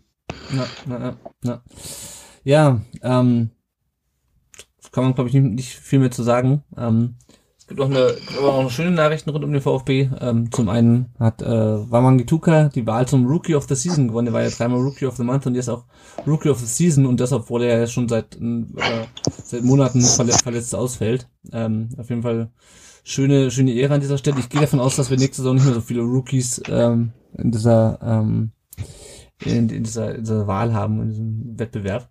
Ähm, und äh, vorhin ganz frisch reingeflattert, Daniel Didavi verlängert seinen Vertrag bis zweitausendzweiundzwanzig. Andreas, wie viel Freudensprung hast du gemacht? Ähm, null. äh, ich weiß nicht, Didavi ist für mich, ähm, ja, ich war, ich, er spielt gut, okay. Äh, aber ich habe ich, ich habe so ein Problem, persönliches Problem mit Didavi. Ähm, die, immer noch dieser, dieser Wechsel zu Wolfsburg, das werde ich ihm nicht verzeihen. So. Und ja, gut, schön, dass er für den VfB spielt, aber ich würde jetzt nicht weinen, wenn er wieder geht. Und ähm, ich hätte dann lieber doch Gonzalo Castro gesehen. Mhm. Ein Jahr. Na, na, Jannik, hätte du das auf Twitter noch geschrieben? Was aus Didavi geworden wäre, wenn er dann. Nee, sag, sag, sag ich jetzt mal. Was, was aus Didavi geworden wäre, wenn sein Knie ähm, naja. in einer besseren Verfassung gewesen wäre über seine, seine Karriere, wäre echt spannend gewesen zu sehen. Ähm, und die Personalie Castro, die du eben ansprachst, wenn wir das aus, mal so aus, aus unserer Perspektive sagen dürfen, ist auch etwas, was einen so ein bisschen gewundert hat, weil er ja dann auch mal so seinen zweiten Frühling hatte, ne? Wenn man bedacht bedenkt, der hat ja auch schon echt bis ins vermeintlich höhere Alter da in Leverkusen gezockt, dachte, okay, in Dortmund macht er einen guten Vertrag und spielt vielleicht auch nochmal um einen Titel mit, und da war das ja dann auch ein bisschen Kraut und war vielleicht dann auch ein bisschen zu viel für ihn, vielleicht dann doch gar nicht so gut, und in Stuttgart war es eigentlich schön zu sehen, und da war auch Kapitän, wenn ich recht entsinne, ja, korrigiert mich, ja. ja. Und der echte auch ein Typ, wenn es bei dem läuft, einer, an dem man sich auch so klammern kann. Mh, bitter, ehrlicherweise. Ja, gerade in so Zeiten wie jetzt, wenn du wirklich auch noch, noch mal jemanden brauchst, so, an den du dich so als Fans ja auch so ein bisschen, ja, so als Identifikationsfigur neben all den jungen Wilden ähm, Junge Wilde zwei Punkt null. Ähm, äh, schade, schade, dass der, mal sehen, wo sein Weg hingeht. Ja. Wäre eigentlich so ein Klassiker, der dann danach nach Amerika oder Australien nochmal geht für, für ein paar Euro, Euros. Ja. Ja, ganz, ganz oder zum H S V. So andere oh abgehalfertes. Ja, ich glaube, Hamburg hast ihn. Hamburg, nee, die werden ihn niemals verpflichten. Nee, nee. Nicht nach der letzten Saison, wo er in der letzten Minute noch das drei zu zwei gemacht hat, was uns ja. quasi äh, langfristig dann den Aufstieg ähm, ah, das Das bestimmt. Geile Spiel, ne? Nach der zwei null, ja, stimmt, ja. Das war geil. Oh, ja, cool. Ja. Ja, keine Ahnung, der Castro ist halt, also ich glaube, der wäre auch, äh, wir hätten den auch behalten, ähm, aber ähm, ich glaube, der wollte zu viel Geld. Bin mir unsicher. Ähm, und was man bei Castro natürlich auch dazu sagen muss, das war jetzt seine erste gute Saison für den VfB. Und die, der erst, die letzten anderthalb Jahre waren jetzt die ersten guten. Das kann natürlich auch daran liegen, irgendwie, dass der Trainer jetzt, dass wir jetzt einen richtigen Trainer endlich für ihn gefunden haben. Ähm, aber der ist ja schon seit zwanzig achtzehn da. Ähm, Und die ersten anderthalb Jahre äh, seiner Zeit bei uns waren halt äh, gelinde gesagt eine Katastrophe. Also, ähm, weil ich eigentlich mir viel, viel mehr von ihm erwartet hätte, gerade in unserer in der Saison, wo wir wieder abgestiegen sind zu achtzehn, neunzehn. Ähm, und da hat er halt gar nichts, hm, gar nichts auf den Platz gebracht, was ich mir erwartet hatte. Deswegen sehe ich so ein bisschen mit, mit einem Lachen und einem weinenden Auge, weil ich mich dann doch frage, okay, muss man den dann um jeden Preis halten? Ähm, ja, genau. Jannik, ich äh, hatte dich gerade angesprochen, bei Twitter hast du dich, glaube ich, ganz positiv über die Vertragsverlängerung mit Dida äh, geäußert. Ja, korrekt. Also das ist ja ein Thema, was tatsächlich so ein bisschen heute die VfB-Fangemeinde, also so war zumindest mein Eindruck, ein bisschen gespalten hat in so eine Pro- und Kontra-Fraktion. Und ich bin ganz klar pro Didavi, weil ich einfach ihn als Mehrwert für das Kollektiv sehe, für dieses, für diese junge Mannschaft. Ähm, klar, wir müssen, wir müssen es natürlich realistisch betrachten. Er wird nächste Saison keine vierunddreißig Spiele am Stück ähm, ableisten und alle von Beginn an. Aber, aber er ist immer noch einer, ich, den Satz habe ich heute, glaube ich, auch schon zehnmal gesagt, der den Unterschied an guten Tagen machen kann, mhm. der einfach ähm, auch unser torgefährlichster offensiver Mittelfeldspieler ist, wenn man die Statistiken anguckt. Und ich denke, er, er weiß, was seine Rolle jetzt ist in dieser Mannschaft. Und er hat sich damit abgefunden. Er hat eben, ja, jetzt werde ich ein bisschen zum Fußballromantiker, er hat diese Identifikation mit der Verein, äh, mit der Verein, mit der Verein, genau so, mit dem Verein und mit der Stadt, mit der Region. Er hat das Herz am rechten Fleck und wenn er spielt, ja, dann ist er, macht er manchmal auch einen sehr lethargischen Eindruck, aber er ist halt dennoch ein Spieler, zu dem sein, zu dem die Mannschaft oder zu dem junge Spieler aufschauen können. Auch wenn er vielleicht nicht die Leistungen zeigt, die man eigentlich von ihm erwartet. Und man hat ja auch gesehen, wie es in den sozialen Medien von seinen Mitspielern aufgenommen worden mhm. ist. Also ich habe selten erlebt, dass so viele Mitspieler eine Vertragsverlängerung ihres Kollegen so gefeiert haben. Also er muss ein gutes Standing in der Mannschaft haben und deswegen, ungeachtet dessen, was er noch zu leisten imstande sein mag, er ist ein guter Typ und ich denke, er wird seine Rolle finden und wird auch kein Stänkerer sein. Also da würde ich ihn, glaube ich, sehr, sehr schlecht einschätzen und ich bin froh, dass er nochmal für ein Jahr uns erhalten bleibt. Mhm. Auf der anderen Seite, weil ihr gerade Gonzalo Castro angesprochen habt, das hätte mich auch gefreut. Aber wir dürfen nicht vergessen, Lennart hat es gerade auch nochmal Revue passieren lassen. Es war jetzt eine gute Saison von ihm. Er war wichtig, er war eine absolut tragende Säule in dieser erfolgreichen Saison von uns. Aber ja, ähm, da haben ja auch finanzielle Hintergründe eine Rolle gespielt, die bei Didavi scheinbar, so munkelt man, besser gelaufen sind. Ja, das hm. kann man jetzt so oder so interpretieren. Ich will jetzt auch keine große Diskussion anfangen. Mir wäre es am liebsten gewesen, beide bleiben nochmal für ein Jahr. Aber mit Didavi kann ich auf jeden Fall sehr, sehr gut leben. Mhm. Mal kurz zu Didavi, was, das, was du gerade auch gesagt hast, Olli. Ähm, der VfB hat natürlich auch geschrieben, wie viele Pflichtspielen ähm, Didavi bisher das VfB-Trikot getragen hat. Und ich meine, der ist jetzt ist mit Unterbrechung seit siebenundneunzig im, im Verein. Gut, im, ja, im siebenundneunzig war er sieben Jahre alt. Aber sagen wir mal, der ähm, kam ja irgendwann ähm, dann äh, entsprechend Mitte der, Mitte der zweitausender oder Ende der zweitausender dann auch ins zweitausendzehn in, für den Profikader und der hat zweihundertvier Pflichtspiele bestritten für den VfB. Das muss man sich mal überlegen, in zehn Jahren oder elf Jahren jetzt, dann war er halt drei Jahre mal weg, aber trotzdem, das sind ja schon krass wenig Spiele einfach, wenn du dir das überlegst. Also, an, überleg, wenn du überlegst, Christian Gentner ähm, hat einen ähnlichen, in einem ähnlichen Zeitraum für den VfB gespielt. Gut, der war mal zwei Jahre weg, der hatte über vierhundert Spiele. Also das ist schon, das ist schon krass, wie viel der auch einfach, wie viel der auch einfach verpasst hat. Ähm, genau. So viel dazu. Der äh, Chris S einundneunzig hat bei Instagram gefragt, wieso gibt, wieso geben Sascha und Gregor kein Statement ab, dass sie beim VfB bleiben? Ähm, ich hätte es gesagt, weil sie es noch nicht wissen, ob sie beim VfB bleiben. Äh, aber das ist, glaube ich, was, das äh, können wir auch noch zu einem anderen Zeitpunkt diskutieren. Ich würde ganz gerne nochmal auf das Thema Vereinspolitik eingehen. Da wurden ja die, am Montag, quasi am Dienstagmorgen, wenige Stunden nach unserer letzten Aufnahme, die beiden Kandidaten äh, für die äh, Präsidentschaftswahl am achtzehnten Juni Juli, Juli, genau, Juli, ähm, bekannt gegeben. Ist wenig überraschend, waren es einerseits Klaus Vogt äh, als Amtsinhaber, ja sozusagen eigentlich schon gesetzt, und Pierre-Henrik Steiger. Äh, die haben auch am zwölften dann eine gemeinsame Pressekonferenz gemacht. Das war, lief alles sehr, sehr harmonisch ab, es sollte auch kein Wahlkampf sein, sondern eine Wahlphase, sagte Steiger. Ähm, ja, Andreas, wie... Was für einen Eindruck hast du jetzt bisher von, also Vogt kennen wir ja schon, was für einen Eindruck hast du bisher von Steiger und von dem, äh, wie nennst du jetzt einfach doch mal Wahlkampf, der jetzt begonnen hat? Ähm, also ich muss zu meiner, ähm, zu meiner, ähm, zu meiner Scham sagen, dass ich die P K nicht gesehen habe. Mhm. Ähm, ich, ich weiß nur, dass halt Steiger halt von diesem Freundeskreis VfB kommt und die haben ja einen gewissen Ruf innerhalb mhm. der VfB-Szene. Ich meine, ja, sie fördern finanziell den, den Fußballnachwuchs, aber äh, fußballpolitisch haben sie schon den ein oder anderen, ähm, äh, wie soll ich sagen, nicht mehr gegen meine Meinung, wie soll ich sagen, ähm, widersprüchlich, keine Ahnung, wie soll ich sagen, ich habe gerade kurz, Entschuldigung. Ja, ja, sehr äh, zweifelhafte Aussagen, würde ich mal nehmen. Ja, zweifelhafte Aussagen. Genau, ja, danke. Ja, zu zu ähm, und auch zu Vogt, ja. ja. Streitbare Ansätze. Ja, ja, ja danke. Ja, also, ja. Ich werde und ich gehe davon aus, dass ich ähm, Klaus Vogt wählen werde. Insofern will ich, will ich mich auch nicht mit dem Steiger so sehr befassen. Ja. Ich bin mal gespannt. Also ich finde, die, er macht schon sehr geschickt, der Pierre-Henrik Steiger. Ich möchte ihn da auch gar nicht irgendwie vorverurteilen. vorverurteilen.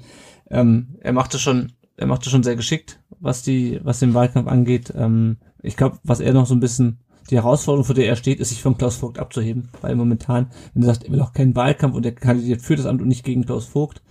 Ähm, und man er hat dann auch, glaube ich, beim, beim Gladbach-Spiel, weil er natürlich, anders als der Präsident, nicht selber im Stadion sein konnte, vom Fernseher äh, ein Selfie gemacht. Es wirkte halt sehr bemüht, ähm, aber es ist natürlich, also als Herausforderer anzutreten, ist natürlich schwierig und er muss sich schon irgendwie ein bisschen absetzen vom ähm, vom, vom Klaus Vogt, auch inhaltlich natürlich, ähm, ohne natürlich ihn zu sehr anzugreifen ähm, und sich damit sozusagen seine Wahlchance, Wahlchancen zu schmälern.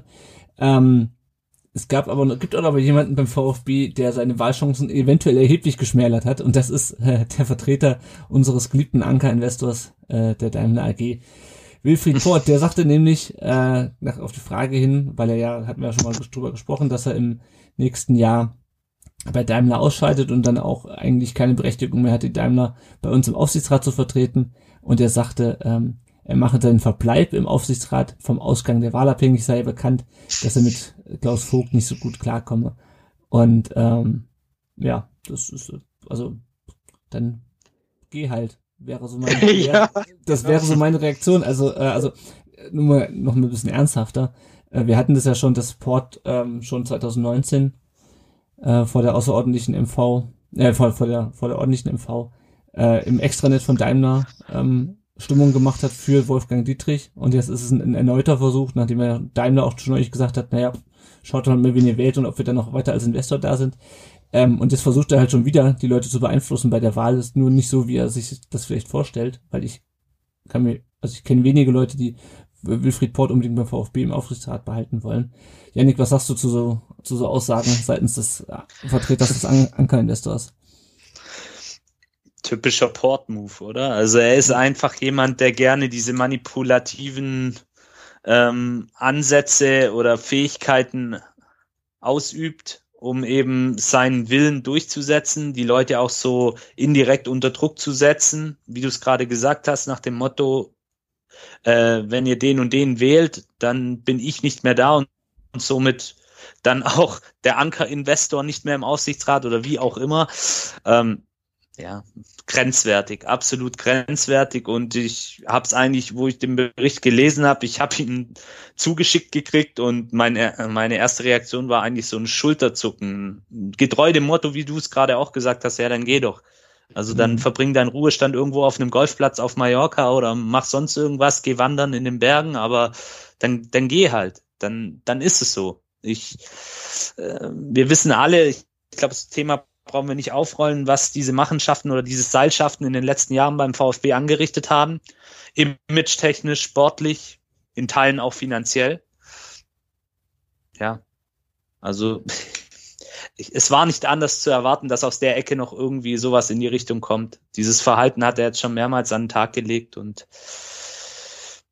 ja, er soll seine Konsequenzen drauf draus ziehen und ähm, am Ende wird es eine demokratische Abstimmung geben. Das ist mir wichtig als Mitglied. Wir mhm. haben die Wahl zwischen zwei Kandidaten ähm, und am Ende des Tages wird der Bessere gewinnen oder derjenige, der einfach die, mehr Stimmen bekommt, und dann müssen alle damit leben, egal ob sie pro oder contra sind, gegen den Kandidaten oder gegen den zukünftigen Präsidenten. Ja. Und auch ein Herr Anker-Investor oder ein Herr Aufsichtsrat muss sich dann damit abfinden. Und wenn er sich damit nicht abfinden kann, dann ist er ganz klar falsch in unserem Verein. Das ja, ist, ja. oder in, in der A G. Ja. Niemand ist größer ja. als der VfB. Ja, ja. genau, richtig. Ja, genau, das ganz ist, klar. Das ist ein, ein schönes, ein schönes, fast, fast Schlusswort dazu, denn äh, auch Auch ähm, Martin Schäfer ist nicht größer als der VfB und auch nicht ähm, äh, Volker C. Das nur am Rande. Es gab äh, eine, ein Interview, ähm, wo sich äh, Martin Schäfer darüber beklagt hat, dass äh, Volker C. Äh, aussortiert wurde. Ähm, gut, ähm, wer es vergessen hat, Martin ja. Schäfer war derjenige, der zweitausendsechzehn meinte, wer jetzt ähm, Wolfgang Dietrich nicht wählt und den Aufsichtsrat abwählen wollte nach dem Abstieg, der würde den Verein in Schutt und Asche legen. Ähm, also, ähm, ja, also keine Ahnung. Ich weiß nicht, was du da bei der, bei der Bild... Ähm, mit A, mit Volker C. haben und B, warum sie meinen, sie müssten jetzt billigsten Kampagnenjournalismus machen. Ich finde es mal wieder, auch bei diesem Medium wenig überraschend, ähm, unter aller Sau. Ähm, aber man, gut, man, man weiß es ja auch einzuordnen. Also, ähm, keine Ahnung. Es ist halt für mich kein ernstzunehmender Journalismus, wenn man den größ, einen der größten, äh, Vereins, äh, nennt man denn das? Kaputtmacher? Nee, das ist kein schönes Wort. Ja, also eine der Personen, die den Verein wirklich mit Anlauf vor die Wand gefahren hat in den letzten zehn Jahren, äh, wenn man die ausgerechnet wieder ausgräbt, äh, um Stimmung zu machen und da in den Wahlkampf, im Wahlkampf Stimmung zu machen, also das geht überhaupt nicht. Aber gut, das, liebe Bildredakteure, müsst ihr... Ich würde gerne noch was zu das sagen. Ja, hau rein. Entschuldigung, ich wollte nicht so ins Wort fallen. Ja, äh, ich finde es lustig, dass Schäfer hier gemeint hat, äh, er trägt, äh, Klaus Vogt äh, dreht den Verein auf links ähm, und sortiert a- alle aus, äh, die die hier so lange da waren jetzt. Ähm, so habe ich es mitbekommen. Ich habe das Interview im Radio mitbekommen, also ich, ich lese keine Bildtitel. Titel, ähm, ich finde es lustig, weil erstens hätte Vogt nichts gemacht, seitdem er Präsident ist, dann wäre ja der Vorwurf, ja, was macht der Junge da? Ja. Äh, warum ist er Präsident geworden, um zu lächeln, oder ist er grüßer Onkel Weich? Ja. Einerseits das, und zweitens, diese Leute, die äh, gegangen wurden, äh, sind verantwortlich, erstens, dass der Ver dass der VfB in den letzten Jahren so ähm, abgestürzt ist. Ähm, und sie sind verantwortlich dafür, dass ähm, der Verein gegen Datenschutzrecht verstoßen hat. Ja. Und, und ja, natürlich, äh, hier andere Unternehmen, die verstößen ja auch immer gegen Datenschutzverordnungen, aber wir reden hier von, vom Fußballverein, da erwarte ich, dass die zumindest mit uns ehrlich umgehen. Genau. Und kein Wunder, kein Wunder müssen die gehen, wenn die ja. so eine, wenn sie so ein, äh, wenn sie solche Verbrechen, in Anführungsstrichen, jetzt ja. machen. Also ja. Was, was erwartet Schäfer? Ja, was so, genau erwartet Ahnung. der? Keine Ahnung. Ich kann, ich kann muss ihn, glaube ich, selber mal fragen. Ja, ja. Ich kann den Typ nicht ernst nehmen. Vor allem das Allergeilste ist, das äh, wird, also die haben ja eh schon das Sponsoring nach dem letzten Abstieg gekappt und jetzt orientieren sie sich Richtung Freiburg. Dann verpiss dich, ganz ehrlich. Gut. Ähm, das, für den gilt das gleiche wie für Wilfried Port. Gucken wir mal kurz auf unser Tippspiel. Äh, das ist nach dem dreiunddreißigsten Spieltag. Auch da geht's auf die Zielgerade. Ähm, von liegt Dominik achtzehnhundertdreiundneunzig mit vierhundertsechsundzwanzig Punkten, Angry Torniger mit vierhundertfünfzehn auf Platz zwei und Simon auf Platz drei. Äh, wir haben jetzt diese Woche schon die Preise bekannt gegeben. Äh, nächste Woche geben wir dann bekannt, wer gewonnen hat und was die drei Gewinner gewonnen haben. Ähm, ihr könnt uns unterstützen, wenn ihr wollt, entweder äh, finanziell über Patreon oder über PayPal. Über Patreon läuft das so, dass ihr uns einen kleinen monatlichen Betrag zukommen lasst, mit dem wir den Podcast und den Blog am Laufen halten. äh, und über PayPal könnt ihr uns immer mal wieder Spenden zukommen lassen, egal in welcher Höhe, da helfen uns auch schon kleine Beträge. Ihr könnt uns auch gerne Rezensionen auf Apple Podcasts da lassen, das hilft uns, dass andere VfB-Fans uns leichter finden. Äh, wir lesen die auch vor, wir haben ja letzte Woche, oder was vorletzte Woche, eine nicht so schöne Rezension vorgelesen, diesmal haben wir eine bekommen wieder und wir haben, wir lesen die natürlich vor, fünf Sterne, der Spackep, Ähm, keine Ahnung, die Nutzernamen bei Apple Podcasts sind auch meistens komisch.